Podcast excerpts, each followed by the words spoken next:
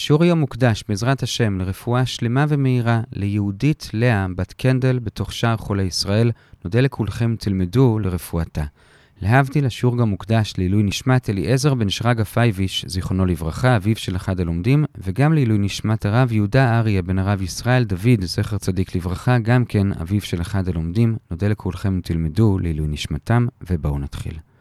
שלום לכולם, כאן אורי בריליאנט מאתר sny.org.il ואנחנו לומדים את דף נ"ז במסכת גיטין. נתחיל ברבע העליון של עמוד א' ונסיים בשורה החמישית בדף הבא. השיעור היום יהיה 16 דקות. היום אנחנו ממשיכים עם סוגיות האגדתא על החורבן ונחלק את השיעור לשלושה חלקים. נזכיר שאתמול, בנ"ה עמוד ב', ראינו מימרה של רבי יוחנן, שהוא הזכיר שלושה אירועים שנראים לכאורה שוליים, ושבגללם קרה חורבן גדול. האחד זה שעל קמצא ובר קמצא חרבה ירושלים, השני זה שעל תרנגול ותרנגולת חרב טור מלכה, והשלישי שעל שקא דריספק חרבה ביתר. עכשיו, אתמול פירטנו הרבה לגבי הראשון, קמצא ובר קמצא. היום, בחלק הראשון והשני, נפרט לגבי השניים האחרים. אז החלק הראשון היום זה על מה שהוא אמר שעל תרנגול ותרנגולת חרב טור מלכה, איזשהו אזור שנקרא הר המלך. ואת הדיון לגבי זה נחלק לשלושה סעיפים. הסעיף הראשון זה מה היה הסיפור עם התרנגול והתרנגולת. אז הגמרא מספרת שבזמנם נהגו לשים תרנגול ותרנגולת לפני החתן והכלה, זה סימן לפריאה ורבייה. ויום אחד באיזה חתונה באו חיילים רומאים וראו את התרנגול ותרנגולת והחליטו לקחת אותם, והיהודים התעצבנו על זה והרגו את החיילים, ואז הלשינו לקיסר שיהודים מרדו, והוא מגיע בשביל להשמיד את כל העיר. אבל היה שם איזה חייל יהודי אחד, קוראים לו בן הדרום, שהיה גיבור גדול, הוא יכל לקפוץ מיל ולהרוג רומאים ומהר לברוח, והוא היה באמת עושה צרות לרומאים, והקיסר מתפלל להשם שהוא יצליח לנצח אותו, כי זה לא מכובד שמלכות רומי הגדולה תיפול בגלל חייל אחד, והשם מקשיב לו. ולמה הוא מקשיב לו? כי אותו בן הדרום היהודי אומנם היה גיבור גדול, אבל הגבורה שלו עלתה לו קצת לראש, והוא אמר להשם פסוק שגם דוד אמר בתהילים, אבל דוד אמר את זה בתמיהה, ואילו הוא אמר את זה בקביעה, וזה שהוא אמר, הלא אתה אלוהים זנחתנו, ולא תצא אלוהים בצבאותינו. לא תודה, אנחנו מסתדרים לבד. יש סיפור ידוע בירושלמי שבר כוכבא אמר משפט דומה, ובכל אופן, כיוון שהוא תלה את הגבורה שלו בעצמו, אז השם באמת דאג שהוא ייהרג על ידי זה שנחש הקיש אותו. עכשיו, הקיסר, אחרי שהוא ראה שהשם הקשיב לו ובן הדרום מת, אז בהתחלה הוא החליט לחוס על העיר, אבל אז כשהוא רואה איך שהם חוגגים ומתלהבים ומדליקים המון אש כחלק מהחגיגות, ובזה בעצם הם אמרו שהם חושבים שהגבורה שלהם היא זאת שגרמה לקיסר לסגת, אז הוא החליט בכל זאת כן להשמיד את העיר והורג את כולם, וזה היה הסעיף הראשון, איך שבגלל תרנגול ותרנגולת חרב טור מלכה. הסעיף השני זה לגבי הגודל של טור מלכה, שזה לא עיר, זה בעצם מחוז של הרבה ערים, ולגבי זה נראה שתי מימרות, רב אסי ורבי יוחנן. רב אסי אומר ש-300 אלף חיילים נכנסו לאזור והרגו שלושה ימים ושלושה לילות, והמקום היה כל כך גדול, שלמרות כל ההרג, בצד השני של האזור בכלל לא היו מודעים למה שקורה. זה רב אסי. רבי יוחנן אומר שבטור מלכה היו 60 ריבוע עיירות, כלומר 600 אלף עיירות, ובכל עיירה כזאת היו 60 ריבוע אנשים. זה יוצא ש-600 אלף כפול 600 אלף, כלומר בכל האזור היה 360 מיליארד אנשים. עכשיו, כמובן זאת הגזמה, בכל האנושות אין מספר שמתקרב לזה, לא היום ובטח שלא אז. בכל אופן, זה מה שאומר רבי יוחנן, וזה נכון לגבי רוב העיירות שם, אבל היו שלוש עיירות שבהם לא היה 60 ריבוע, אלא כפליים 60 ריבוע, וזה כפר ביש, כפר שחליים וכפר דיחיה, ולמה נקראים כך? אז כפר ביש, כלומר הכפר הרע זה בגלל שלא היו נותנים לאנשים להתארח, כפר שחליים זה כי הם התפרנסו ממכירת צמח השחליים, וכפר דיחריה זה שהיו שם בעיקר זכרים, כי הם היו יולדים בהתחלה זכרים, וברגע שילדו גם בת אחת, היו עוצרים מללדת. זה רבי יוחנן, שכאמור אמר שהיו 60 ריבוע עיירות, ובכל אחת 60 ריבוע אנשים. עכשיו, מקשה צדוקי אחד, הוא אומר, הרי הוא לעצמו העיד שהוא היה שם, והוא אומר שאפילו מקום ל-60 ריבוע קנים אין מקום, בטח שלא ל-360 מיליארד אנשים. אז עונה רבי חנין על הצדוקי, שארץ ישראל היא ארץ צבי, שכמו שהצבי, אחרי ששוחטים אותו אז העור שלו מתכווץ וכבר אין מקום בעור לבשר שלו, כך גם ארץ ישראל לפני החורבן היה בהרבה מקום, אחרי החורבן אז כבר אין לה מקום, לכן זה שהיום אין מקום זה לא אומר מה היה אז, ועד כאן הסעיף השני לגבי הגודל של טור מלכה. הסעיף השלישי מובא כאן בדרך אגב, וזה לגבי מקום במצרים שנקרא כפר סכניה, ששם דווקא באופן כללי היו צדיקים, ולמרות זאת גם היא חרבה. ואיפה רואים שהם היו צדיקים? בשלושה סיפורים. סיפור אחד זה שאיש ואישה התארסו, עוד לא ניסו, רק התארסו, ואז הם נפלו בשבי, והגויים הסיעו אותם, אבל בכל זאת הוא לא בא עליה כל חייו, כי אמנם הם היו נשואים, אבל לא הייתה להם כתובה, ובלי כתובה זה אסור, ואחרי שהוא נפטר, האישה אמרה שהניסיון של בעלה היה קשה יותר משל יוסף, כי אצלו הניסיון היה כל יום, והם היו במיטה אחת, והייתה אשתו, ובכל זאת הוא התאפק ולא בא עליה, זה סיפור ראשון על הצדיקות של אנשי כפר סכניה.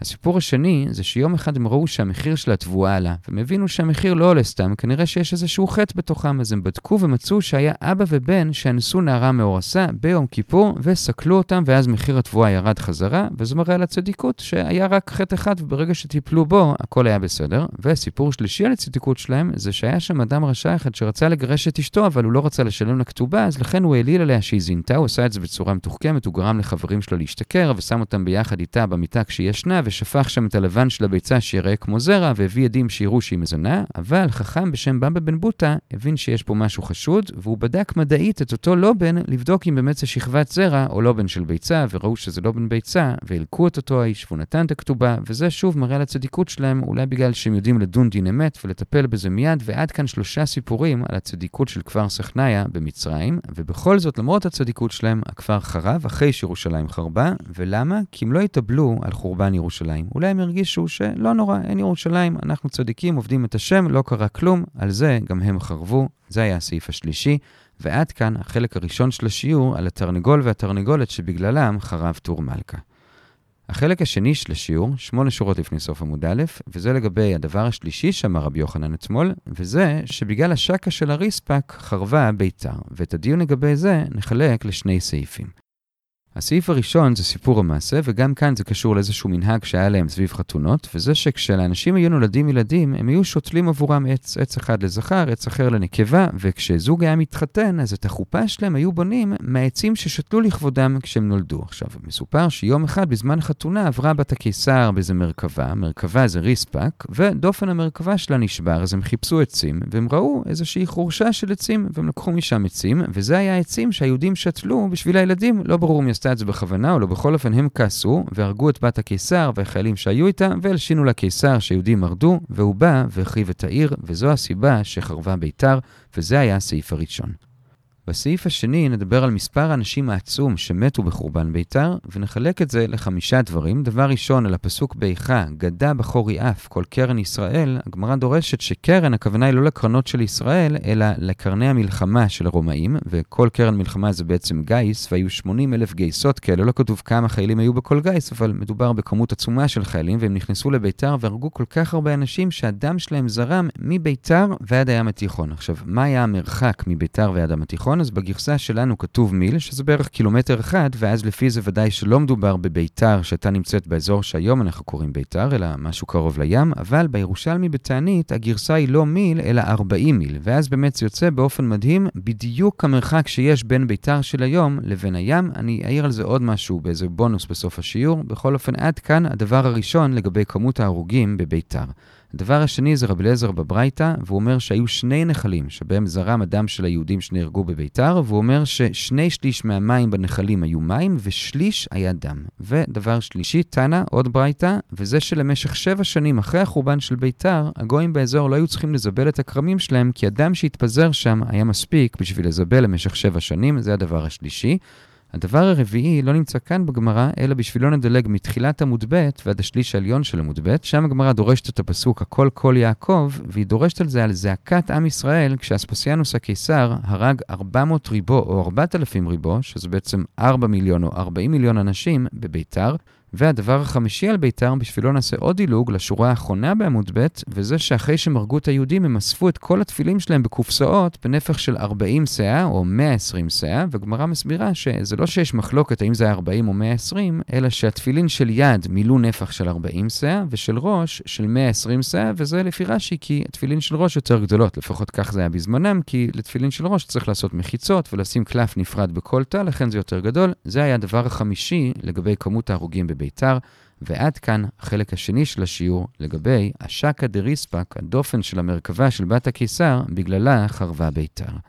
בשביל החלק השלישי נחזור חזרה לתחילת עמוד ב', והחלק השלישי זה פשוט עוד חמישה סעיפים לגבי החורבנות. הסעיף הראשון זה לגבי נבוזרדן ודם זכריה. נבוזרדן היה רב הטבחים, כלומר שר הצבא של נבוכדנצר, והגמרא מספרת שבבקעה אחת הוא הרג 210 ריבוע אנשים, כלומר 2 מיליון 110 אלף, ובירושלים הוא הרג על אבן אחת 94 ריבוע אנשים, כלומר 940 אלף אנשים, ולגבי ההרג על אותה אבן, הגמרא מרחיבה, וזה סיפור שגם יש עליו קינה בתשעה באב, וזה ש-250 שנה לפני החורבן, בימי המלך יואש, היה נביא בשם זכריה, הוא היה בן של יהודה היה הכהן הגדול, והוא נרצח במקדש כי לא אהבו את הנבואות שלו, והדם שלו לא נבלע ברצפת המקדש, אלא פשוט היה שם כל אותם 250 שנה והמשיך לבעבע. הגמרא דורשת על זה את הפסוק ביחזקאל כ"ד, נתתי את דמה על צחיח סלע לבלתי כסות, ואז בא נבוזרדן ונכנס למקדש והוא רואה את הדם והוא שואל מה זה, אז בהתחלה ניסו לעבוד עליו שזה דם של קורבנות, אבל הוא בדק וראה שזה לא, אז סיפרו לו של מי הדם, ואז הוא רצה שזה יפסיק לבעבע, אז הוא הרג את חכמי הסנהדרין, וזה לא הפסיק, והוא הרג בחורים וילדים, עד שכאמור הוא הרג 94 ריבוע אנשים על אותה אבן, כדי שהדם יפסיק, ועל זה דרשו את הפסוק, ודמים בדמים נגעו, שהדמים של אותם הרוגים נגעו בדמים של הנביא זכריה, אבל עדיין זה לא עזר, עד שבסוף אמר נבוזרדן, זכריה, מה אתה רוצה שאני אהרוג את כולם?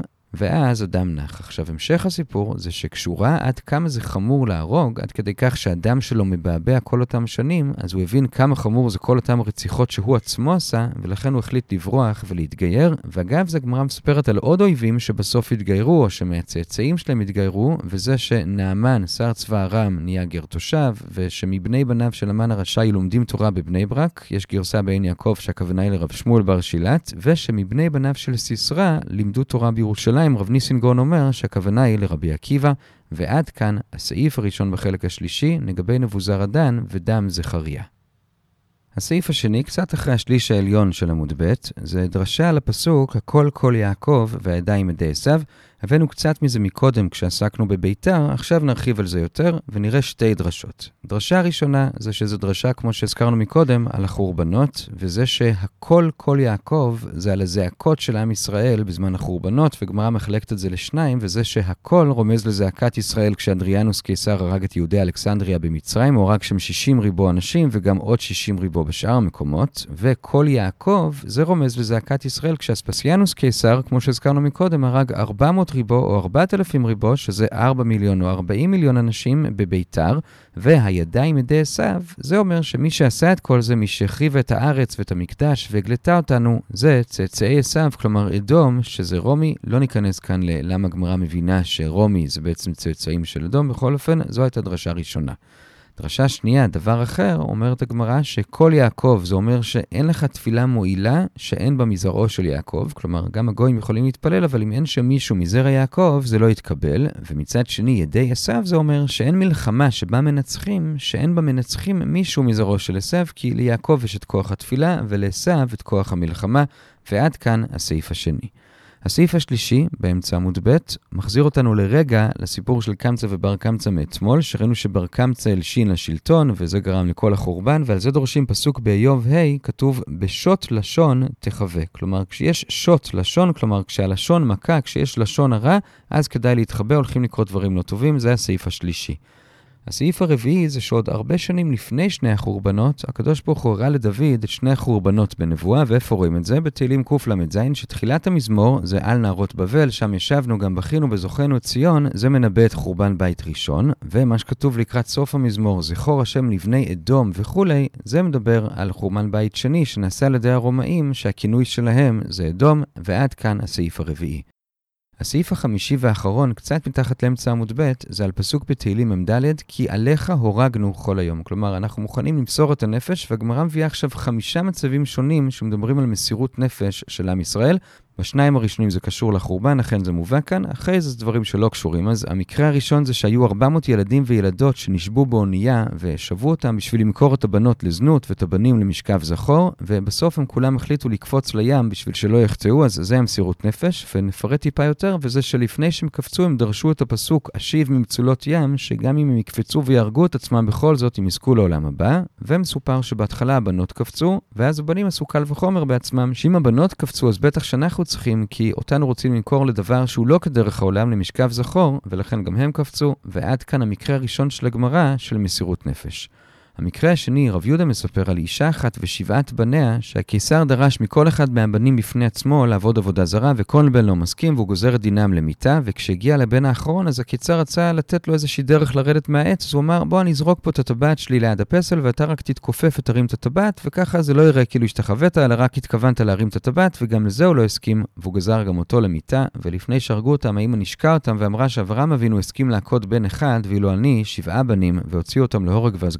מהגג ומתה, ויצתה בת קול ואמרה עליה, אם הבנים, שמחה שהיא שמחה על זה שמוכנים למסור את הנפש, וזה היה הדבר השני של מסירות נפש. הדבר השלישי, שכאמור מכאן זה כבר לא קשור לחורבן, אלא דברים של יום-יום, וזה שעם ישראל עושה ברית מילה ביום השמיני, אפילו שזה קצת מסוכן, בכל זאת עושים את המילה, ויש כאן איזשהו צד של מסירות נפש. הדבר הרביעי זה שתלמידי חכמים, כשהם לומדים הלכות שחיטה, הם מדגימים על הצוואר של עצמם, שזה גם צד של מסירות נפש, כי רש"י אומר שזה מסוכן, הם יכולים להיחתך, המרשה אומר שיש כאן איזו סכנה יותר מיסטית, והדבר החמישי והאחרון, אומר רב נחמן בר יצחק, שהמסירות נפש זה תלמידי חכמים שממיתים עצמם בעולה של תורה, ולא מתעסקים בענייני העולם הזה, שגם בזה יש צד של מסירות נפש, ועד כאן הסעיף החמישי של החלק השלישי של השיעור, והגענו בזה לשורה האחרונה בעמוד ב'.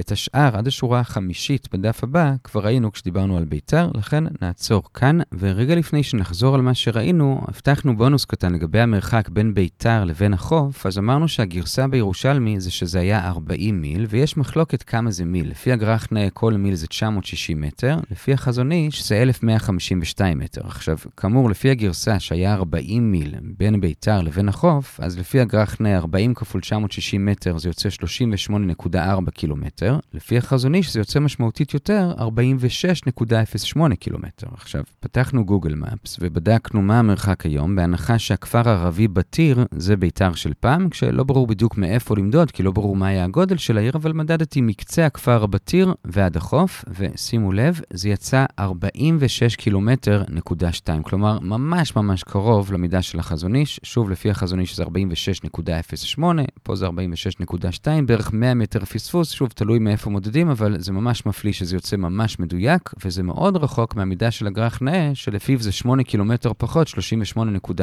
אז אולי אפשר להוכיח מכאן, לפי הגרסה הזאת, את דעה של החזון איש, זה תלוי כמובן בעוד גורמים שלא ניכנס, אבל בכל אופן זה מעניין, אז הוספתי, ועד כאן כאמור, ועכשיו נחזור על מה שראינו, המשכנו היום לעסוק בסוגיות של החורבן, וחילקנו את השיעור לשלושה חלקים. בחלק הראשון ראינו את הסיפור שעל תרנגול ותרנגולת חרב טור מלכה, שהחיילים לקחו תרנגול ותרנגולת ששמו בשביל החתן והכלה, ואז היהודים הרגו אותם, והקיסר רצה להרוג את כל טור מלכה, אבל הוא הסתפק בזה שהשם הרג בשבילו את בן הדרום, אבל בסוף הוא כן הרג את טור מלכה, כי הם חגגו בצורה שעצבנה אותו, וזה היה הסעיף הראשון בחלק הזה. אחרי זה ראינו סעיף שני על הגודל של טור מלכה, שרב אסי אמר ש-300 אלף חיילים רומאים נכנסו אליה והרגו שלושה ימים, ועדיין בצד השני של טור מלכה עוד לא היו מודעים למה שקורה, ורבי יוחנן אמר שהיו שם 60 ריבוא עיירות, ובכל אחת 60 ריבוא אנשים, שזה כבר יוצא 360 מיליארד אנשים, חוץ משלושה כפרים שהיו עוד יותר גדולים, ובא צדוקי והקשה, הרי עולא אמר שבקושי יש שם מקום ל-60 ריבוא קנים, אז איך אתה אומר כל כך הרבה אנשים? וענה רבי חנינא שזה בגלל החורבן, שאז הארץ הצטמקה, זה היה הסעיף השני, וסעיף שלישי, בדרך אגב, ראינו שלושה סיפורים על הצדיקות של אנשי כפר סיכניה שבמצרים, אבל בכל זאת גם היא חרבה, כי הם לא התאבלו על ירושלים, וזה היה החלק הראשון. בחלק השני ראינו את הסיפור האחרון של רבי יוחנן על שקא דה ריספא, כלומר הדופן של מרכבת הנשים של בת הקיסר, חרבה ביתה, וראינו את הסיפור שהיא לקחה עצים שיהודים שתלו לכבוד הילדים שלהם שמשתמשים בהם אחרי זה לחופה, השתמשה בזה בשביל לתקן את המרכבה שלה, והיהודים כעסו על זה והרגו אותה ואת החיילים, ואמרו לקיסר שיהודים מרדו, והוא בא והחריב את העיר, והגמרא מרחיבה על כמות החיילים הרומאים וכמות היהודים שמתו שם, שנכנסו 80 אלף גייסות רומאים והם הרגו כל כך הרבה אנשים שהדם שלהם זרם עד הים התיכון, שלפי הגרסה בירושלמי זה מרחק של 40 מיל, ורבי אליעזר אומר שבנחלים היה שני שליש מים ושליש דם, והברייתא אומרת ששבע שנים הגויים שם לא היו צריכים לזבל את הכרמים שלהם כי הדם היה זבל, ודרשו על זה את הפסוק הכל כל יעקב על זעקת ישראל כשאספסיאנוס הרג שם 400 ריבו, 4,000 ריבו, ושאת התפילין שלהם שמו בארגזים ענקיים, את התפילין של יד בארגזים שסך הכל 40 שא ושל ראש ב-120 שא, וזה היה החלק השני. בחלק השלישי והאחרון ראינו עוד חמישה סעיפים על החורבנות. סעיף ראשון על נבוזרדן, את הדם של זכריה הנביא שנהרג במקדש עדיין מבעבע, והוא הורג עוד ועוד אנשים עד שהדם שלו נרגע, ואחרי זה הוא עצמו מבין את חומרת העוון של רצח, והוא בורח ומתגייר, ואגב זה ראינו עוד אויבים שהתגיירו, זה היה הסעיף הראשון. בסעיף השני, מה שהזכרנו מקודם כבר לגבי הכל כל יעקב, ראינו שתי דרשות. דרשה הראשונה זה שתדבר על הזעקות של עם ישראל כשהרומאים הרגו בהם גם באלכסנדריה וגם בביתר, ומי שעשה את זה זה הידיים ידי עשיו, זו רומי שהחריב את הארץ ואת המקדש והגלתה את עם ישראל. ודרשה שנייה לפסוק הזה זה שהכוח של יעקב זה בתפילה והכוח של עשיו זה במלחמה. וסעיף שני החזיר אותנו לקמצא ובר קמצא, שכתוב באיוב בשוט לשון תחווה שכשיש לשון הרע אז כדאי להתחבא, וסעיף רביעי זה שהשם ניבא כבר לדוד את החורבן של בית ראשון ושני, וסעיף חמישי ראינו חמישה מקרים של מסירות נפש, שני הראשונים קשורים לחורבן, וזה ש-400 ילדים וילדות קפצו מאונייה בשביל להתאבד, בשביל שלא ימכרו אותם בשבי למשכב זכור ולזנות, ודבר שני זה אלישע ושבעת בניה, שהם כולם יהיו מוכנים להיהרג ולא להשתחוות, ובאמת הרגו אותם, וגם היא קפצה מהגג, ועליה נאמר אם הבנים שמחה. ודבר שלישי, זה כבר לא קשור לחורבן, זה שבכל ברית מילה ביום השמיני יש איזשהו צד של מסירות נפש, ודבר רביעי זה תלמידי חכמים שמדגימים על עצמם את הלכות שחיטה, שזה קצת מסוכן, ודבר חמישי, תלמידי חכמים שממיתים עצמם באוהלה של תורה, שגם זה מסירות נפש, ובעזרת השם, בשורות טובות לכל עם ישראל.